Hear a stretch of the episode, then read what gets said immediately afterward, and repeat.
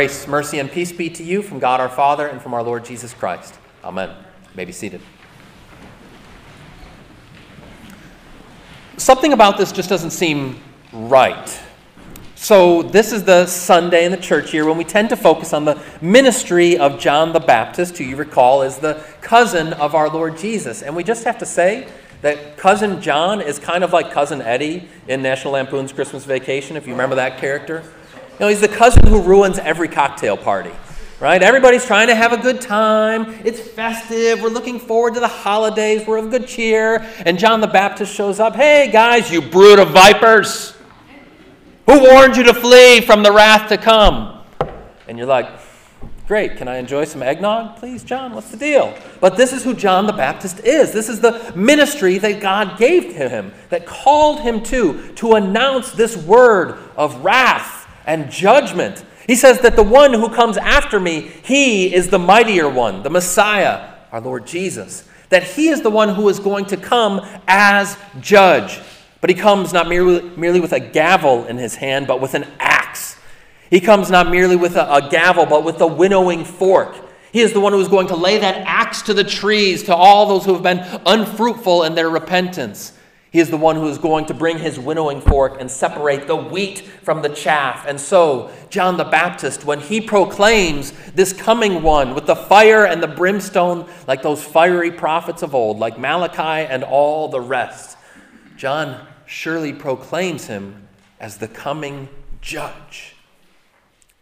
But here's where something from our text today, this gospel reading, seems not quite right. Because you see, as John is out there calling everybody broods of vipers, they're coming to him in droves. The crowds are going out there ostensibly to be in, insulted by John the Baptist. And not only that, but in summarizing John's witness and ministry at the end of the gospel reading, did you catch this? Luke says, and so with many other exhortations, John preached good news to the people. I don't know about you, but when I hear this proclamation of judgment, of wrath, of fire, it doesn't sound like good news. In what sense could Jesus, as the coming judge, be gospel for you and me? Well, I think for us to answer that, we need to recognize, first of all, that as modern people, this whole idea of, of judgment, Christ being judged, that, that carries a lot of baggage for us, does it not? When we think about judgment, we automatically think of it as a negative thing, and even justice. We talk about justice a lot, but justice can have a negative tint or connotation to it. And yet, for God's Old Testament people, that was emphatically not the case. They viewed judgment and God's judgment as a good thing, as something to be looked forward to and longed for. And I think part of the way that we can understand this is to, first of all, just get a definition out on the table. What are we talking about when we talk about judgment and Christ as the coming judge? Well, understand, biblically speaking, when it talks about judgment, it means God setting a world of wrongs to rights. It means God binding up what is broken, putting his fallen world back together to the way that he originally intended it to be. That's how they understood judgment. And we see in our text here a couple of things, bracketing the text actually, that, that point to and underscore this definition and understanding of judgment and why it was something that the people of God at Jesus' day looked forward to and, and longed for that judgment. First of all, was the way that Luke started the text. And you had all these names that are hard to pronounce, and you're like, who are these people? Why are they in here? I mean, there was Pontius Pilate, we're familiar with him, and Herod, of course, but then there's all these other guys. That, who, who are all these folks? Part of the reason that Luke includes this is because it's so important to him to situate this moment historically. Luke is the one who, as we said last week, he is the preacher of details. He wants to make sure we see look, this is when it happened, this is where it happened. And for those of us who believe in the God of the Scriptures, our Lord Jesus Christ, this is reassuring to us. This is not just some fairy tale. This didn't just happen a long time ago in a place far, far away. It happened in a real place, at a real time, under real people. It's part of the reason Luke includes that. But also, and germane to what we're talking about here in terms of God's judgment, these are the folks who were the ones who wielded the power in that world.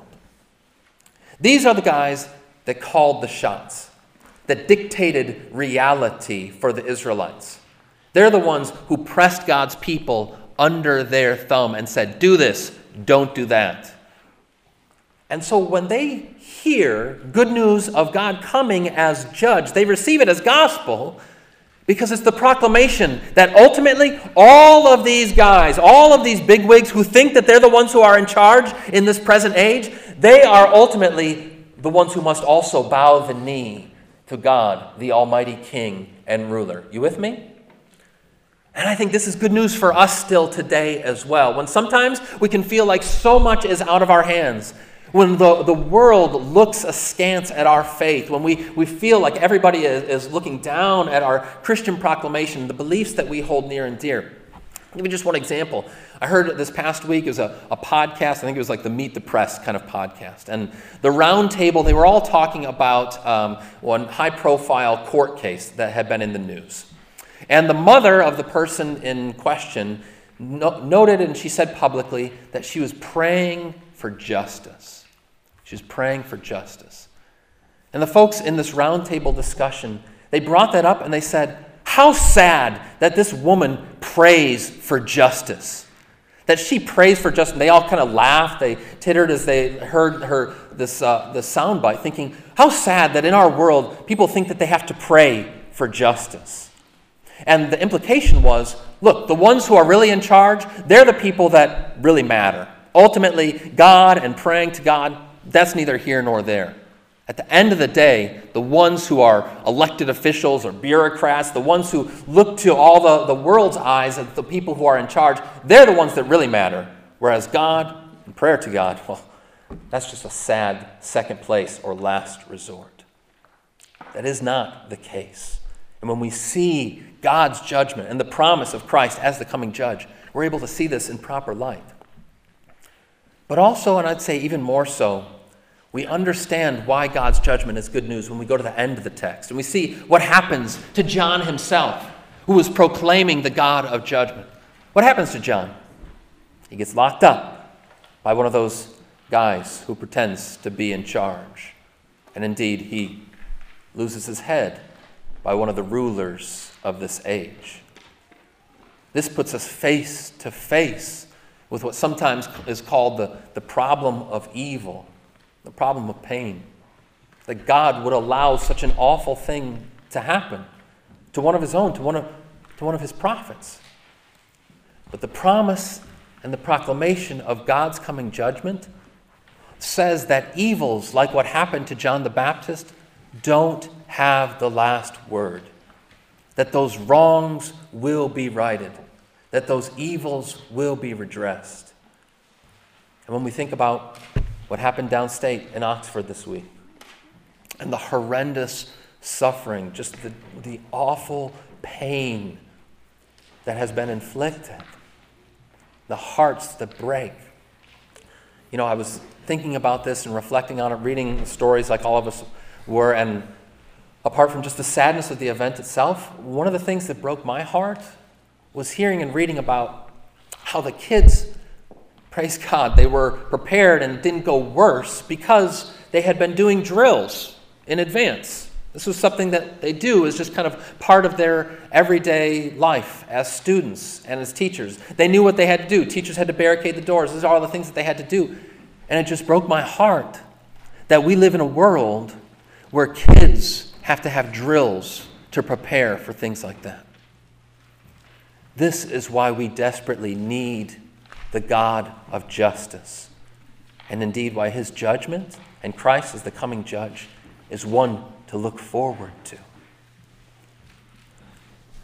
But even to say all that, maybe you're still thinking, well, that all sounds well and good. And I'm glad to have the Lord come and to sort things all out. But I'm still not so confident or certain that I'm going to be one who's going to fall on the right side of his judgment and his justice. Like, okay, that's great. He's going to come and right all the wrongs, but what if I'm wrong? That proclamation of John still can sound pretty convicting to each and every one of us. And here's where I think John is right, but maybe he didn't full under, fully understand the full extent of the good news that he was proclaiming, see? Because Christ Jesus, the coming judge, he comes not only as the agent of that judgment, but also as the object of that judgment. See, Jesus comes and bears the wrath of God on himself in, in the place of unholy, unjust sinners like you and me. Christ Jesus is not only the judge, but he is also the defender and the advocate. He is the one who comes rendering the verdict of God, but he is also the one who comes and stands in your place and pleads your defense before the courtroom of the Heavenly Father. When we see our Lord Jesus as the coming judge, we see him rightly, but we must also see him as the coming Savior and defender. The one who renders that verdict is also the one who has that verdict rendered upon him for your sake and for mine. Yes, Jesus is the mightier one, as John proclaimed, but he is also the man of sorrows. Yes, he comes bearing that fire, but it is ultimately the fire and flame of his Holy Spirit implanted in your heart and mind. Yes, that axe is laid to the root of the tree, but that tree is the tree of Calvary where Christ himself was crucified to take away your sin and mine. And indeed, God the Father has raised up from the stone that was rolled over Jesus' tomb, one in whom every one of you are made sons and daughters of Abraham. Amen?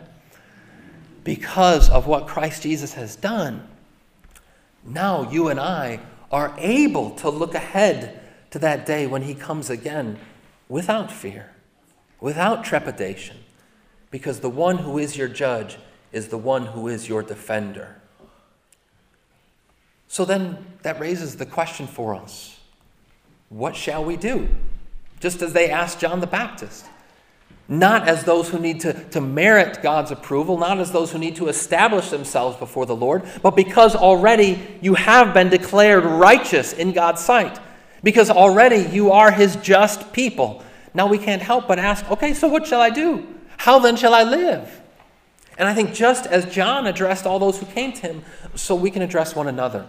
See, John speaks to the, the soldiers and he speaks to the, the tax collectors, and what he encourages and admonishes them, admonishes them to do is to be faithful in the vocations that God has placed you. And I would urge you and say the same thing to you that as parents and as kids, honor your parents, honor your families, take care of your kids, don't exasperate your children. As employees, how can you honor the one who has hired you? How can you be diligent in your labor? As those who hire or who are uh, bosses to others, how can you do so in a faithful, caring way? How can we continue to care for, as Malachi said, for those who are oppressed, for those who are seeking justice, to be upright in our affairs, to look to honor especially the weakest and the most vulnerable among us, to, to care for our neighbors? This is what God has given us to do. It's nothing more or less than what we have in the Ten Commandments. And look, ultimately, we can take heart. Take heart in all of this when we feel like we're not doing such a good job. That John the Baptist is going to come one day and just say, Hey, you're a brood of viper too. We say, Yeah, I know it. But you also have this promise that we heard in our epistle reading today that God has begun a good work in you. He has begun a good work in you, and He is bringing it to completion until the day of Christ Jesus. That day when our Lord is going to come and to sort everything out. We look forward to that day with fervent hope and expectation. I'll leave you with this thought. I was talking with a friend, and she's uh, somebody who, like me, likes to read a lot of books. And so we're always asking ourselves, well, what are you reading right now? And she said, You know, I'm kind of embarrassed to say it, but I'm reading a whole lot of Agatha Christie. You guys know Agatha Christie? She's that British lady who wrote like a gazillion mystery novels, right? And I said, Oh, that's cool, more power to you. But I was like, well, why Agatha Christie and why right now? And she thought about it for a second and she said, you know what? Because in every one of those books, there's a satisfying ending where the wrongs are always righted, where the evil people always get what's coming to them, where justice is always done. Friends, we look forward to the day when Christ will come to judge the living and the dead. Because even more than in an Agatha Christie mystery, all things will be put back together. God's judgment will hold sway. Evils will be addressed. Wrongs will be righted. And God will come to judge and to reign forever and ever for you and for me. Amen. May the peace of God that surpasses all understanding keep your hearts and minds in Christ Jesus. Amen. We stand to sing.